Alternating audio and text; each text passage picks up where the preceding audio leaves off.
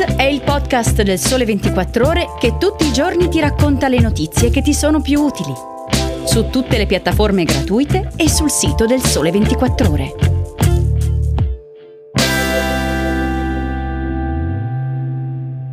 Ciao e bentornati all'ascolto di Start. Oggi è giovedì 26 maggio. Io sono Alberto Magnani e vi parlo della guerra finanziaria tra la Russia e gli Stati Uniti, del bonus auto e della crescita di valore del Milan. Cominciamo dalla prima storia. Dalla mezzanotte americana del 25 maggio, le 7 di mattina in Russia, gli Stati Uniti hanno lasciato scadere l'esenzione che permetteva ai suoi investitori di ricevere da Mosca, attraverso banche americane e internazionali, i pagamenti di interessi, dividendi o cedole su obbligazioni detenute dalla Banca Centrale Russa, dal Fondo Sovrano per gli Investimenti o dal Ministero delle Finanze. La sospensione della licenza rende inevitabile il default sul debito estero sovrano, il primo per la Russia dal 1917, ai tempi del nuovo governo bolscevico. Ovviamente, scrive Antonella Scott sul Sole 24 ore, le cose sono parecchio diverse rispetto a oltre un secolo fa, prima di tutto perché a Mosca non mancano le risorse per onorare i suoi impegni. Nonostante le varie ondate sanzionatorie, a partire dal congelamento degli asset della Banca Centrale Russa, Mosca continua infatti a incassare i pagamenti di gas e petrolio, fino a un valore di oltre un miliardo di dollari al giorno. Gli impegni sul debito estero in scadenza, scrive sempre Antonella Scott, sono inoltre pari a 2 miliardi di dollari, su un totale di 20 miliardi di debito in valuta detenuto da stranieri una cifra che lo stesso Fondo Monetario Internazionale definisce sistemicamente non rilevante. Al tempo stesso, però, il Cremlino ha cercato fino all'ultimo di scongiurare il rischio del default, un danno reputazionale che potrebbe affossare ancora di più la sua credibilità sul sistema finanziario globale con l'effetto domino magari di allontanare anche i paesi attualmente più vicini, come la Cina, già intimorita dalle sanzioni americane e sempre più prudente nei suoi investimenti in Russia.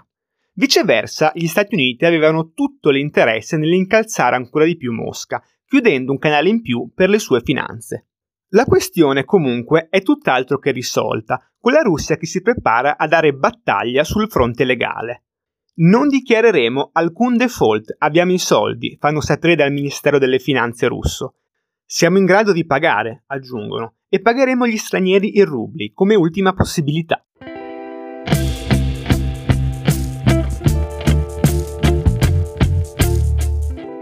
Dalla crisi russa alla crisi energetica, dal caro benzina registrato negli ultimi mesi al bonus auto e moto, il tentativo di rilanciare gli acquisti in un settore in caduta libera su scala internazionale. Da ieri, 25 maggio, è scattata infatti la corsa agli incentivi, con la possibilità di richiedere sulla piattaforma del Mise i bonus per l'acquisto di mezzi meno inquinanti, con o senza rottamazione. Maurizio Caprino ha studiato i chiarimenti dell'esecutivo su chi e come può accedere alle misure di agevolazione. Cominciamo dalle date e dalla quantità di veicoli prenotabili. La tornata durerà fino al 2024, all'interno di un piano destinato a prolungarsi fino al 2030, mentre non è previsto alcun limite sul totale di veicoli che possono essere richiesti dallo stesso soggetto. Quanto alla platea, buone notizie per le partite IVA. Non compare infatti alcun chiarimento che escluda esplicitamente i lavoratori autonomi, lasciando intendere quindi la loro inclusione fra i beneficiari. È confermato invece in maniera chiara che saranno ammessi alla prenotazione i contratti con data dal 16 maggio, nonostante il DPCM istitutivo non fosse ancora in vigore. Infine, una precisazione in più sui veicoli commerciali.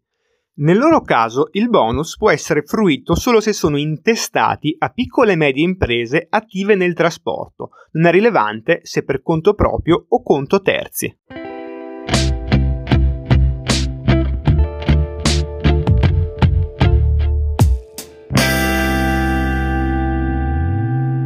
E chiudiamo parlando di calcio, anzi dei numeri finanziari che orbitano intorno al calcio. Lo scudetto del Milan, scrive su 24 più Marco Bellinazzo, può costituire una pietra miliare, perché si basa su una strategia capace di rilanciare un marchio finito in acque pessime dopo l'addio alla proprietà Berlusconi.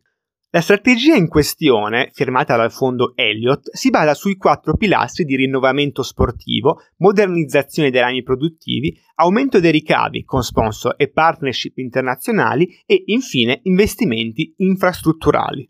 Da luglio del 2018, quando il fondo ha preso in mano la gestione del club, sono stati impegnati oltre 800 milioni di euro, inclusi i 300 milioni di euro di prestito all'ex proprietario cinese e al netto del rimborso di due obbligazioni da 128 milioni di euro. I risultati si sono percepiti in positivo.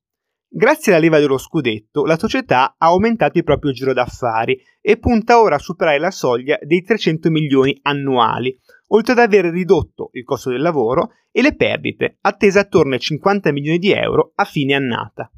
I debiti finanziari, scrive Marco Bellinazzo, sono stati azzerati e la valutazione si è spinta sopra il miliardo di euro, oltre il doppio rispetto alla proprietà precedente. Quanto all'immagine, reduce da anni tutt'altro che entusiasmanti, il brand del Milan risulta oggi tra i più apprezzati anche su mercati cruciali come Stati Uniti e Cina. Sul versante social, l'esplorazione di mondi diversi da quello del calcio tradizionale, dalla musica agli sport digitali, ha fruttato traguardi come milioni di follower su YouTube e 4,2 milioni di follower su TikTok, l'equivalente di un balzo di oltre il 160% dall'inizio della stagione. Ed eccoci al termine di questa puntata di Start. Come sempre, se avete dubbi, domande, curiosità, scrivetemi ad alberto.magnani chiocciola il sole 24ore.com. Start torna domani. A presto. Io con Falcone ho lavorato nel Far West. Più chiaro di così, Paolo Bernasconi, oggi avvocato a Lugano, non poteva essere. Già, perché lui, a metà degli anni Ottanta, quando era un giovane procuratore svizzero, ha lavorato davvero con Giovanni Falcone, in quel Far West che erano le indagini finanziarie e patrimoniali contro Cosa Nostra, dall'una e dall'altra parte del confine di Chiasso. E con Falcone ha condiviso le frustrazioni di due sistemi giudiziari, quello italiano e quello svizzero, che sembravano reggersi sulla volontà di non incidere nella lotta ai capitali sporchi in mani mafiose. Segui i soldi e troverai la mafia. Questa è la strategia del giudice Falcone che ha saputo colpire Cosa Nostra aggredendo nel portafoglio. Ascolta Il Metodo Falcone, il nuovo podcast prodotto dal Sole 24 Ore che racconta con le voci dei protagonisti la storia di una strategia investigativa che ha fatto scuola in tutto il mondo. Lo trovi sul sito del Sole 24 Ore e su tutte le piattaforme di streaming.